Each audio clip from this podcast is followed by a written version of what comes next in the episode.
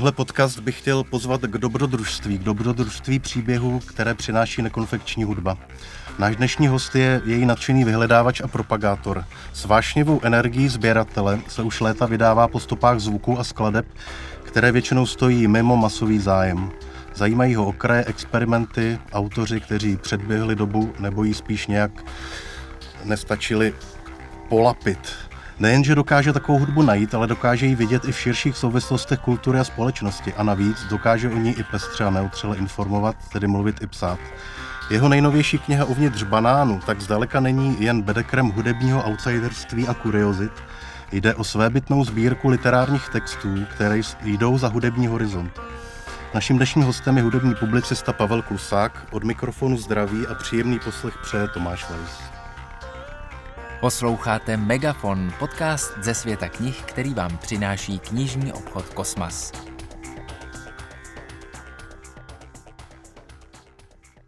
Děkuji za krásný úvod. Dobrý den. Ahoj Tomáši. Ahoj Pavle. Já jsem tě představil jako průzkumníka hudebních okrajů a experimentů, ale přece jenom musíme začít tím, že ty jsi si poslední dobou užil svých 15 minut slávy s gotovskou biografií. Já vím, že na tohle téma už jsi asi vypovídaný, ale přesto bych chtěl, kdyby si mohl aspoň připomenout nějakou hlavní motivaci, se kterou si do té knížky šel, a pak by mě taky zajímalo vlastně, když jsi z té knížky vystoupil, jestli to tobě jako člověku, který se pohybuje dlouho v hudbě nejrůznější, tak jestli ti to o té hudbě vlastně ještě něco nového řeklo. Mm-hmm. No, ty máš vlastně pravdu, když říkáš, že vyhledávám spíš hudbu, nevím jestli okrajů, já si často myslím, že vůbec jako to není okrajová záležitost, ale věci, které třeba nejsou součástí mainstreamu, ale potom jednou za čas vlastně tím mainstreamem nějak jakoby rekreju, nebo hledám druhou stranu. Teď budeme v Českém rozhlase natáčet moji divadelní, potažmo rozhlasovou hru o ABBě, o skupině ABBA v obsazení Petr Marek, Prokop Holoubek, sestry Geislerovi, lidi z Vostopětky, takže to je taková jako vlastně velmi, velmi realistická nebo pravdivá rekonstrukce té ABBY. No a u toho Karla Gotta já jsem vlastně viděl, jak šel čas, že hudební publicistika se tím Gottem už trochu přestala zabývat. On už se stal spíš předmětem těch lifestyleových rubrik a pořád se dokola opakovala určitá podobná verze jako toho jeho životopisu a přitom bylo dost zřejmé, že ten životopis lze vyprávět ještě trochu jinak a že v té tradované legendě některé části nejsou pravda nebo jsou velmi zkreslené. No. A když jsem si to zkoušel, jak si představovat, zda by to šlo vyprávět, ten příběh, tak nejdřív jsme zkoušeli s německou televizí spolupracovat na filmu, který by vlastně líčil dvě kariéry jediného zpěváka na dvou stranách železné opony. A to byl Karel Gott ještě naživu a velmi s tím nesouhlasil. A Česká televize si nechtěla Karla Gotta pohněvat, takže bez jeho souhlasu do toho nechtěla jít. A to je vlastně nějaký příběh, který je trochu líčený v předmluvě té knihy. No a já jsem si pak už rychle uvědomil, že určité generace, včetně mě v dětství v 70. letech a v teenagerovských mých letech, v 80. se vlastně Karlu Gottovi téměř nemohli vyhnout, i když měli úplně jiné zájmy. O. A najednou převyprávět ten pohled jakoby oproštěně od té vazby na samotného Gotta, od nějakých posvátných ohledů, mi přišlo, že by mohlo být i vlastně zdravé pro společnost. To zní možná strašně sebevědomně, jo. Ale občas některé hudební příběhy na sebe vážou popularitu a tím pádem zájem velkého počtu lidí a tím pádem zájem biznisu a politiků. A to je příběh Karla Gotta. Hudba se občas prokopíruje do těchhletěch vrstev, zvlášť takhle populární. No takže, když se ptáš na ty motivace, to je zhruba ono. A tobě osobně to něco nového řeklo o popu nebo o postavení popového autora?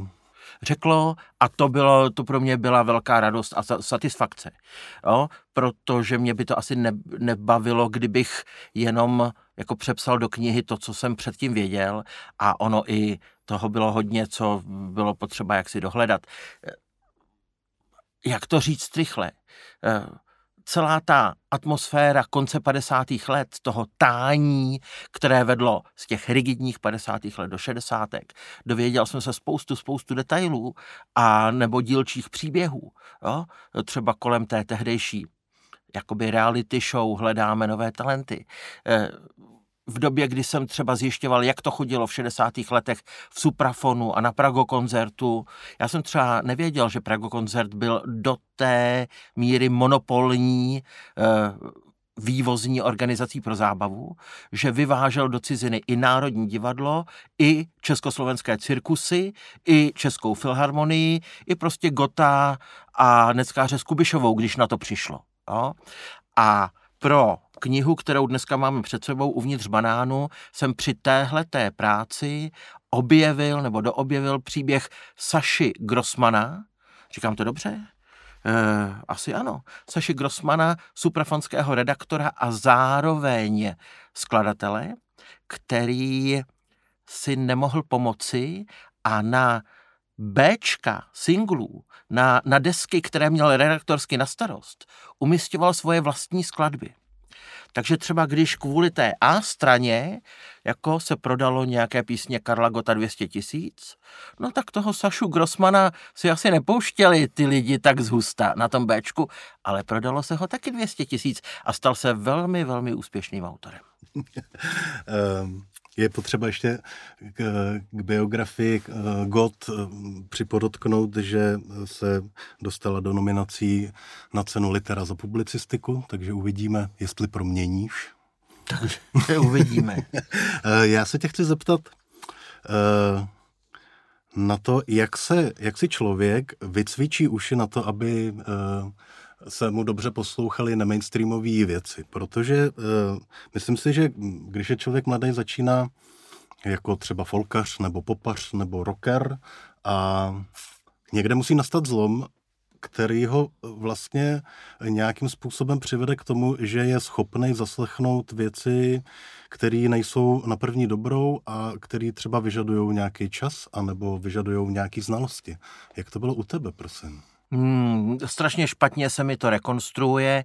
Myslím si, že kromě hudby, kterou posloucháme pro zábavu nebo pro emotivní souznění, může být ještě hudba trochu jiných funkcí a lidi, kteří v sobě mají něco hledačského.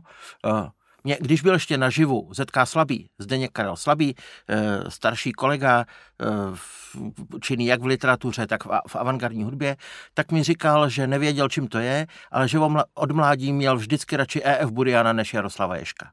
Zajímalo ho to jako to trochu komplikovanější. Já miluju klasické písničky, velmi rád se setkávám s lidma, kteří to tady pěstují a tak dál, ale když dojde na nějakou situaci, řekněme, slavnosti, již se má účastnit zvuk, protože já některé koncerty a performance a happeningy a zvukové události opravdu pokládám za něco, co se blíží obřadu slavnosti, tak tam najednou není důležitý, jestli ta hudba je populární a jestli má v sobě ty nejohranější akordy. Já si myslím, že moje odpověď je nevím, člověče. Nevím, jak se to stalo, ale vím, že když jsem o muzice začal psát, tak jsem si říkal, no dobře, tak nemá cenu psát o tom, o čem píšou všichni, a díval jsem se na to, co je třeba pokrýt. Jo.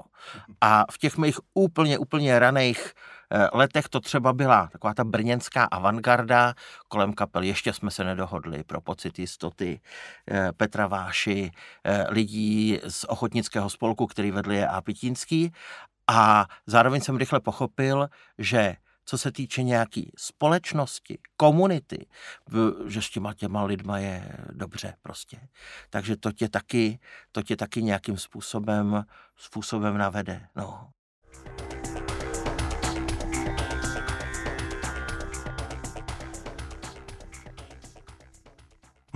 No tak To máme uši, ale ještě bychom mohl trošku pomoct rozklíčovat to tvoje psaní, protože kromě nezbytnosti talentu, který je nějak základní, tak si se musel taky nějak rozepsat a ty si se rozepsal tak, že vlastně ty tvoje texty jsou nějak rozpoznatelný tím, že oni nejsou banální, vlastně není to jenom nějaký PR text, ale vždycky se snažíš trošku hlouběji se na ty věci podívat, tak jak tady k tomu došlo, k tomu rozepsání se. No to je moc hezký, to, co říkáš, ale když je člověk zaměstnaný v týdeníku nebo v deníku, což já jsem teda vždycky spíš patřil třeba k víkendový příloze svýho času Lidových novin, orientaci, tak tam zároveň je nějaký tlak produkovat další a další texty a ono ne vždycky se to potká s hlubokým soustředěním a velkolepou inspirací, takže to je...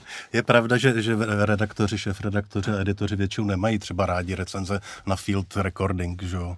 No tak to jde o to, do jaký rubriky to dáváš a jako s kým přes to komunikuješ. O to ani nejde, ale spíš jde o ten systém práce, kdy já jsem opravdu po léta v Lidovkách musel odevzdávat 3 nebo 4 materiály týdně, což sice tě drží u toho, že posloucháš a poznáváš nový a nový věci, ale jednak teda musíš taky zacházet s těmi opravdu mainstreamovými věcmi občas a jednak občas něco napíš v rychlosti. No.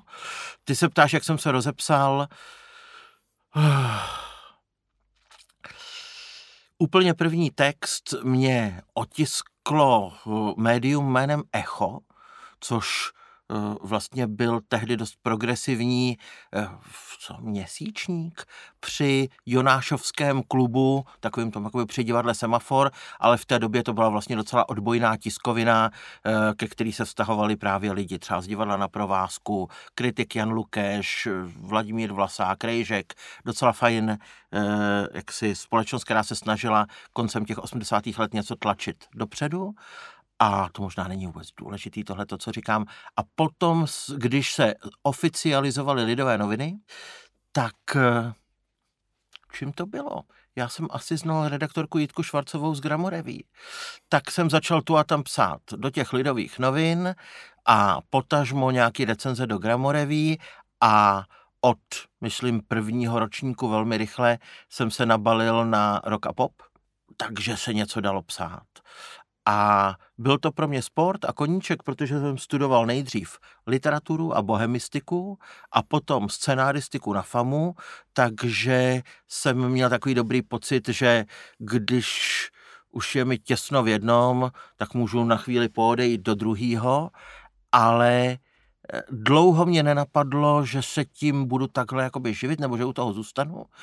Ale na konci FAMU jsem viděl, že moje uvažování je možná příliš individuální na tu kolektivní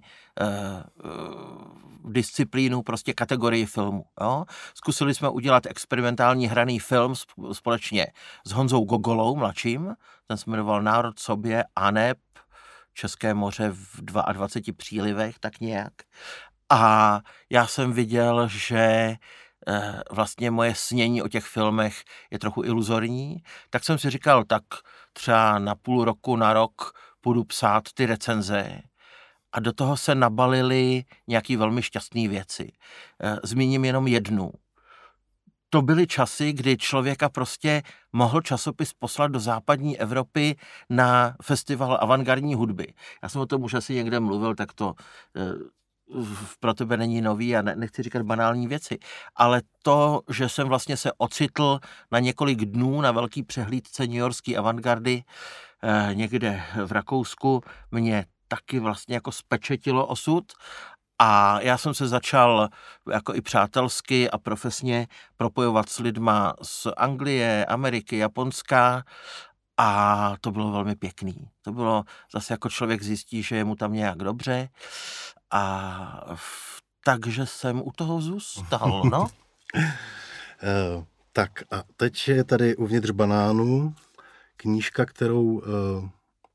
která je o hudbě, ale ty správně připomínáš a myslím, že až si člověk přečte, uzná, že je to vlastně něco jako tvoje literární prvotina, že je to věc, která není opravdu jenom tím hudebním bedekrem, ale že tam je jako velký literární vklad. My se k tomu dostaneme, ale hned na začátek osobní zážitek z té knihy je, že je obsahově a stylisticky radostná.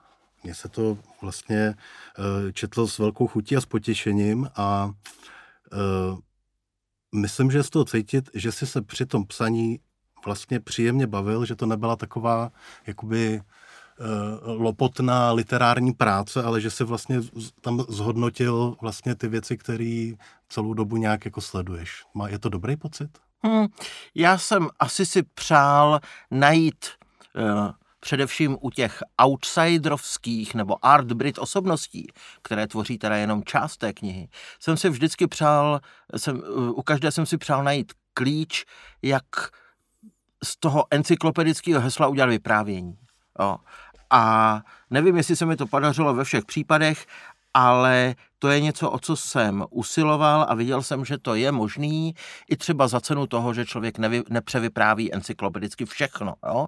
O argentinské skupině Reynols s jejich zásadním jaksi členem, který má Downův syndrom a poskytuje krásné rozhovory, tak to by mohlo být mnohem delší, ale já jsem vlastně zvolil nějaký přístup vyprávěcí a trochu literární, taky proto, aby zpráva o těch osobnostech měla šanci dolehnout k lidem, kteří se s tím potkávají náhodou. No.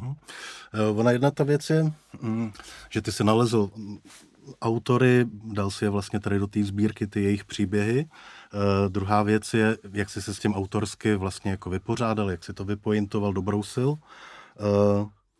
Ty důkazy o tom, že píšeš velmi často o věcech, které skutečně existují, jsou k dohledání na internetu. To je vlastně velký dobrodružství tu knihu propojit s tím, že pokud je pro někoho ten autor nový, jako pro mě většina těch autorů, o kterých tam píšeš, takže se opravdu může najít a najednou zjišťuje, že ty věci, které vypadají opravdu v jednu chvíli třeba i trochu přestřeleně, skutečně existují.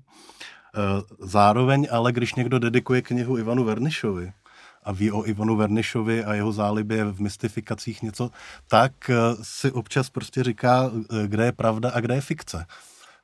S tímhle jsi tam pracoval jak? Nebo dá se vlastně něco k tomu říct, aniž by si prozradil pointy? Ne, úplně ti rozumím.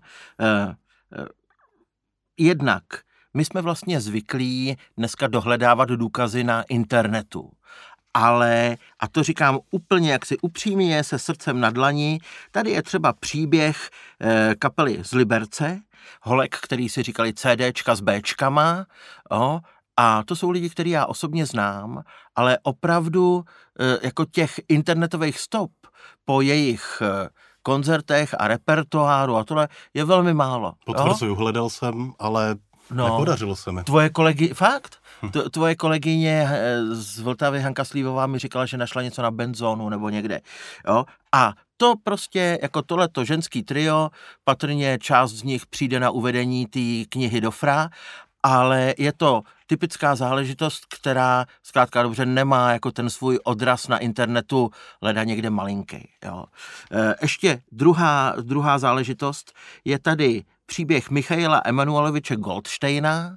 Já jsem si nejdřív říkal, že budu psát opravdu spíš o jako nezávislý současné hudbě, ale když jsem začal hledat mystifikátory a podvodníky v hudbě, případně jako autory, které si někdo vymyslel, tak jsem narazil na Michaela Goldsteina, který se rozhodl pomstít skrze hudbu Stalinovi, a opravdu se mu to podařilo, jo. Je to teda příběh starší, ale neodolal jsem, dal jsem ho tam a když jsem to objevil na internetu, tak jsem si říkal, že by o tom nikdo česky jako nikdy nepsal.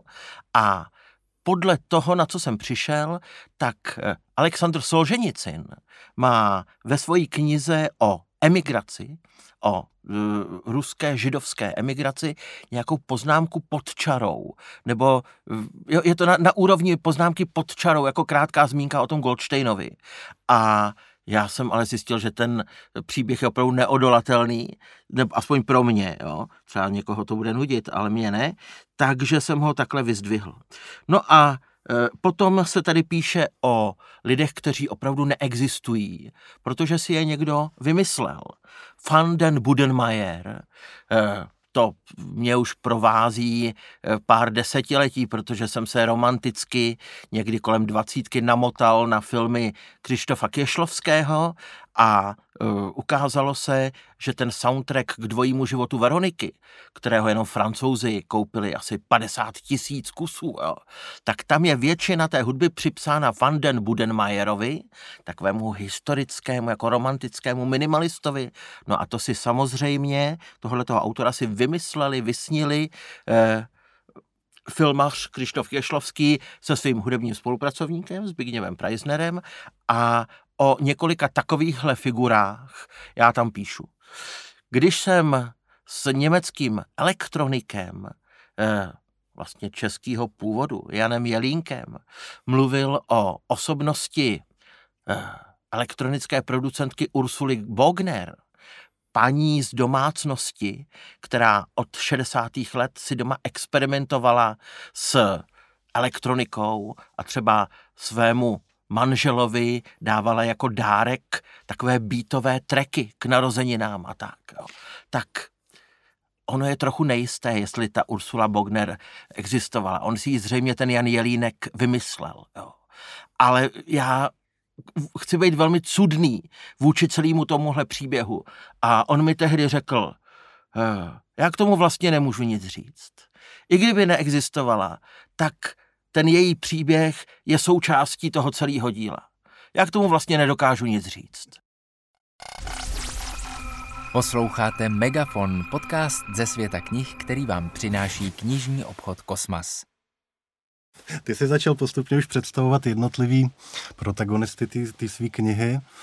Já mám tady jich pár taky vypsaných, ale vlastně je potřeba říct, že ty si tu sbírku rozdělil do několika oddílů a těch příběhů je tam asi 60. Ano, tak děkuju strašně, že říkáš slovo sbírka. Já si fakt myslím taky, že vlastně ty příběhy, jo, fungují samostatně, ale je to konstelace, je to sbírka. Promiň, že jsem ti skočil do řeči. Jo. A tak já bych z těch svých výpisků začal tak nějak chronologicky od začátku Portsmouth Sinfonia. Nejhorší orchestr ve sluneční soustavě. Co by se k tomu dalo říct, to mě zaujalo. Portsmouth Sinfonia, ty jsou slavný. O těch nedávno vyšla tlustá kniha. V době, kdy jsem psal to heslo, tak jsem si říkal, tak tady o tom vychází celá kniha. V první polovině 70. let, kdy lidé jako Brian Eno a Michael Nyman ještě nebyli tak slavní, tak se účastnili tohohle konceptuálního pokusu, kdy orchestrální hudbu, klasicky takový ty skladby, jako Tak pravil Zaradhustra, Předehra k Vilému Telovi a tohle, hrál soubor lidí, který na nástroje příliš neuměl. Jo. Většinou to byli výtvarníci, umělci, konceptualisti. Vzniklo to jako akce při výtvarné škole. A teď se ale ukázalo, že ten rozvrzaný sound je fascinující. Jo. Potom se konal koncert v Albert Hall, vyšlo LPčko produkovaný Brianem Enem, potom ještě druhý a tak dál. A po nějaký čas jako určitá záhada, jako když se na něco díváš a nevíš, proč tě to tak úplně fascinuje, Portsmouth Sinfonia existovaly. No, pak je tady oddíl, který dostal název Pozoruju celofán. Ten je samozřejmě maličko choulostivý v tom, že jde o oddíl, kde ukazuješ příběhy nebo popisuješ příběhy arbitr umělců. Ano. To znamená autorů, který mají opravdu reálně nějaký duševní handicap a je vlastně... Ne vždycky, ale také. Je trošku složitý o nich psát vlastně, aniž by člověk z toho udělal nějaký kabinet kuriozit. Ano, je to těžký v době, kdy umřel Daniel Johnston, písničkář, o kterým se vlastně jako po celý léta vědělo, že tu jeho tvorbu velmi, velmi formátuje ta dvojitá diagnóza, schizofrenie a ještě něco, tak vlastně ve snaze o určitou korektnost mnoho těch nekrologů se tomu vlastně úplně vyhýbalo, což já si nemyslím, že je úplně šťastný, jo, protože to bylo silnou součástí jeho životního příběhu a třeba v době, kdy se natáčel o něm celovečerní film Ďábel a Daniel Johnston, no tak tam se tomu nikdo nevyhýbal. Jo. Ale máš pravdu, že je potřeba jakoby přijít na to, jak o tom psát a i autoři, kterých já si velmi cením, který o tom třeba psali na západě, producent a publicista Erwin Chusett, o kterém přímo píšu v této knížce a který pro ty lidi udělal hodně, tak ten o tom vlastně jako často píše pobaveným, trochu exotizujícím způsobem. Vidíš na tom, že to jsou zápisky, které vznikly třeba před 25 lety a dneska už chceme být k těm lidem jakoby citlivější. Jo. Já nechci jako působit přes příliš nějak jako výchovně nebo návodně, nebo já nevím co, ale snažil jsem se úplně plánovitě nepoužít v té knížce žádný slova jako bláznivý, podivný, freak, jo. Svýho času se mluvilo o žánru freak folk a tohle. Mě to vždycky lezlo na nervy, jaký pak freakové, jo. Takže je to snaha spíš o nějaké jakoby soucítění a rovnost s těma lidma, jako byl Tiny Tim, zpěvák a zároveň komik. Jemuž se ty sály smály, ale vlastně oni se smáli jeho neléčenému autismu. Jo? Takže tam jsou i takovýhle záležitosti. O tom oddílu hudebních mystifikací vlastně si mluvil. Soundtrack k ješlovským filmům Van den Budenmayer a Michael Goldstein. Ten další oddíl má název Z paměti a tam mě zaujal Janis Xanakis a Luboš Malinovský, Nesehnatelná Persepolis na kazetě. Jestli by si tenhle příběh mohl trošičku přiblížit. Ten je tak krátký, že ho člověk vlastně, já nevím, jak bych ho mohl přiblížit jinak, než že bych ho... Já jenom řeknu, ano, že je to pro mě zase jeden z pravděpodobných příběhů. Dostal se ke mně ústním podáním. Jo. Někdo mi ho převyprávěl a já jsem tomu uvěřil. A tenhle ten oddíl, který jsme dnes z paměti, mě se vlastně chtělo ho tam zařadit, protože jsem si vzpomněl na několik výborných hudebních projektů, který právě z paměti pracujou. Jo. Zmíním jenom jeden, když šéf kapely Dirty Projectors, Dave Longstreth, našel vlastně u sebe doma ikonickou záležitost ze svých teenagerovských let, kazetu kapely Black Flag, tak zjistil, že ta krabička je prázdná. Ta kazeta už se jako ztratila a rozhodl se, že tu desku natočí celou znova, ale nebude si ji někde schánět. Samozřejmě by ji okamžitě mohl nakliknout na internetu, ale že natočí to, co si pamatuje. No a natočil tím pádem něco jiného, ale pozoruhodného. Další oddíl v knížce se jmenuje V každé nepřítelovo ucho. Začíná příběhem o Janu Žižkovi. Ano, to je hudba jakoby střetů a bojů. Často vlastně vidíme, že muzika se ocitá, je buď to předmětem sporu, anebo část společnosti určitou hudbou demonstrativně se vymezuje vůči druhé části, nějaký jakoby undergroundový boje, jo, rebelie a tak dále. No. Tam je Pentagramček ku příkladu, velice zajímavá. Pentagramček, ano. Skupení tvýho oblíbeného Samčo Bradážděvěk. Ale vlastně protagonista toho Pentagramčeku je ten druhý z toho dua. Jo, to je zase situace, kterou, ne, že bych to těm Slovákům vysloveně záviděl, ale u nás neexistovala ta situace před několika lety, kdy katolický pop pro děti by měl tak prioritní místo v médiích, že už toho máš plný zuby a prostě uděláš zrcadlový opak a namísto té jako propagandy pro Ježíše začneš těm dětem zpívat o pekle. Jo? Satan je kamarád. No a v tomhle oddílu je taky text, který se jmenuje Tři akordy a pravda. Obchod s hudbou vedoucí Pavel Klusák. Ano. Já si myslím, že moje osoba se tam vyskytuje asi ve 3 příbězích. To prostě se tak stalo.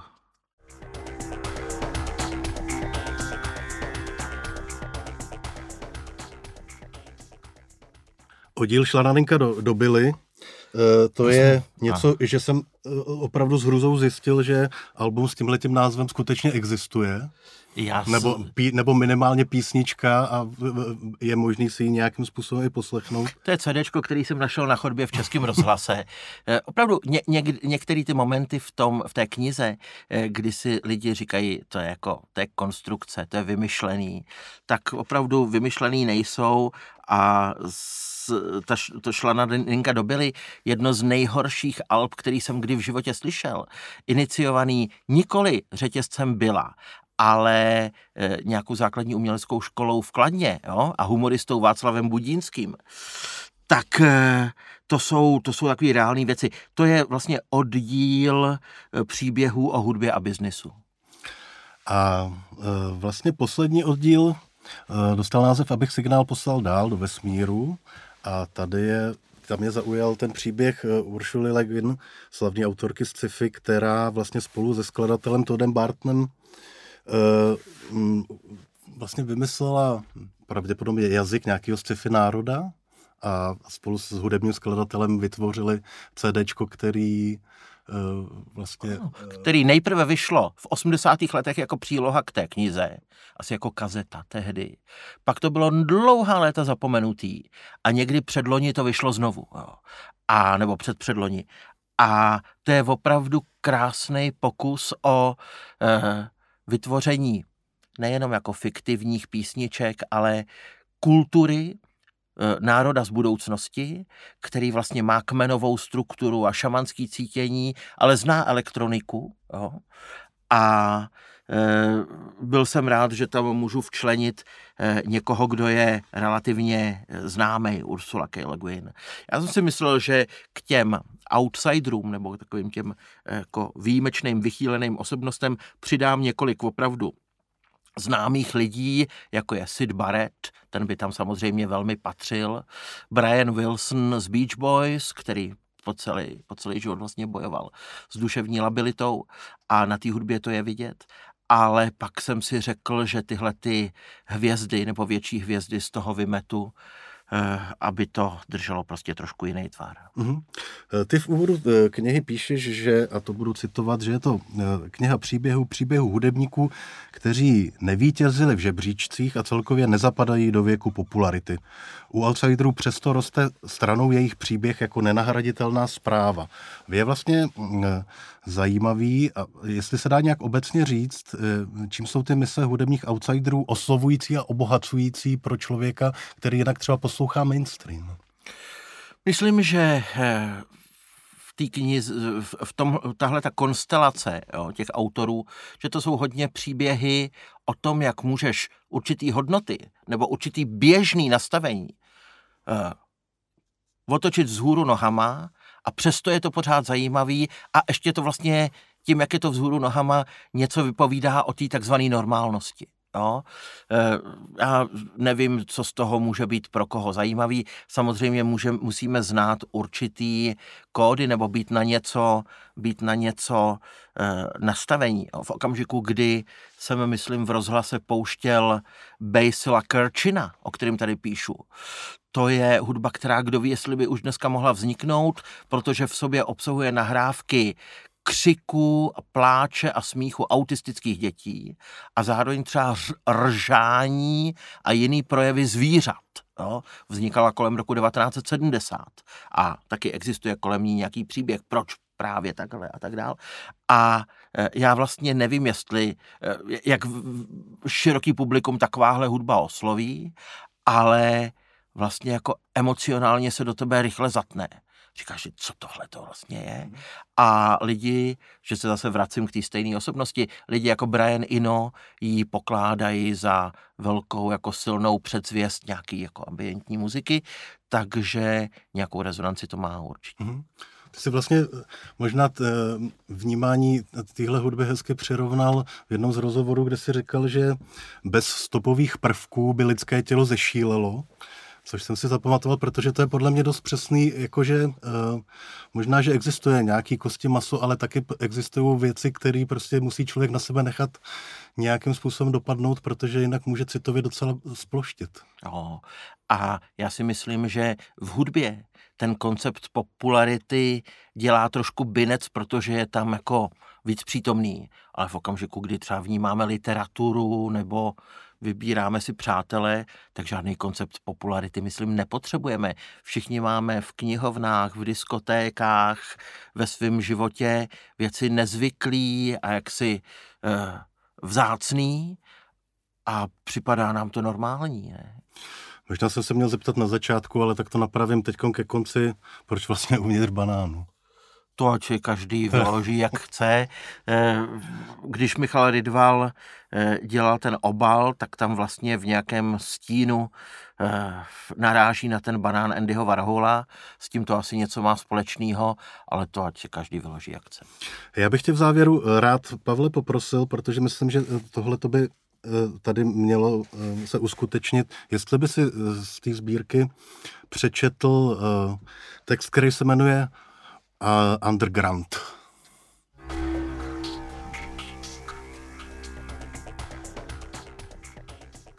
Underground. Je správné podporovat umění a kulturu, jenže se systémem podpory se vždy vynoří i systematikové, kteří ho přijmou jako východisko. Je pro ně věcí prestiže naučit se v něm pohybovat bez nejmenšího odporu jako pstruh v horské bystřině. Všiml jsem si, řekl po dokončení nahrávky Underground její autor Pavel Klusák, že podporu nedostává libovolná tvorba. Většina grantových a stipendijních výzev napovídá nebo přímo vytyčuje podmínky, za jakých bude mít dílo šanci na podporu. Stát se tak stává nenápadným estetikem, dramaturgem a kurátorem. A mě napadlo, že skutečně velkým autorem dneška je nenápadná postava v pozadí. Kdo grantové výzvy formuluje. Klusák se při své soutěživosti rozhodl pro ambiciozní kousek. Vytvořit dílo, které vyhoví všem podmínkám a pozbírá všechny granty najednou. Nemyslel přitom ani tak na zisk, i když částka při případném získání celého grantového jackpotu byla překvapivě vysoká. Nýbrž na výsledný tvar měl pocit, že z něj promluví duch doby. Klusák začal obtelefonovávat jednotlivé sekretariáty a otevřeně se ptal, jaké by mělo dílo podle úředníků být. Tajemnice a jednatelé byli otázkou zaujatí a projevovali až borchesovské sklony ke konstrukci konkrétních estetik. Opakovaně zaznělo, že zmínka o grantu by klidně mohla být přímo součástí díla. Vlídná pracovnice nadace Život umělce Klusákovi mateřsky řekla: to víte, že by členy komise potěšilo, kdybyste se o nich zmínil. Dílo nabývalo jasných obrysů. Autor do něj postupně vložil motivy Prahy, Prahy 10, česko-německého přátelství, holokaustu, romského holokaustu. Dokázal grant propojit se sektory folkloru, multikulturalismu, rovného zastoupení žen, protidrogové prevence, propagace výsadby alejí a přiblížení digitálních technologií seniorům. Mezi spolupracovníky přizval Číňana, Tibetanku a sbor lužických Srbů. Dílo odevzdal v podobě koncepčního hudebního alba s přiloženým filmovým scénářem v bukletu. Hudba měla i variantu v podobě galerijní instalace. Nakonec vytvořil verzi pro základní školy. Zajímavé je, že v tabulkách žádné z komisí nebyla kolonka pro hodnocení kvality tohoto frankensteinovského kočkopsa. Snad je to dobře. Jak by mohli úředníci a kolegové z branže objektivně určovat, co je lepší a co horší? Navíc se reakce na dílo zcela lišily. Jedni říkali, že na té slátanině je pozoruhodná jedině drzost, se kterou jí Klusák přeložil k vyúčtování komisím od Open Society Fund George Sorose po ministerstvo školství, mládeže a tělovýchovy. Ovšem webový The Quietus označil zvukovou kompozici za reálný projev úzkosti z pozdního kapitalismu, který tlačí umělecký prekariát k životnímu stylu mezi tragédií a fraškou. Konceptuální album Underground získalo všechny požadované granty. Klusák triumfoval, ale neměl dost. Pro příští sezónu naplánoval projekt léčivých cover verzí songů plastiků, který by vyluxoval granty i ze sektorů zdravotnictví a historie zločinů komunismu. Uprostřed konstrukce díla přišly na jaře ničivé povodně. Většina grantů na kulturu se odložila, omezila nebo zrušila. Ještě dlouho se doma u Klusáků říkalo, že velká voda přišla jako trest za zpupnost, s níž si chtěl pyšný autor ochočit a zesměšnit dotační systém, na jehož počátku přece stojí tak dobrý úmysl.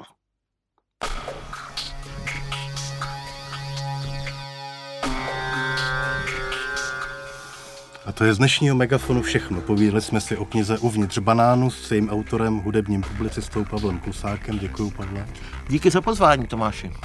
Od mikrofonu se loučí a na další setkání nad novými knihami se těší Tomáš Vajs.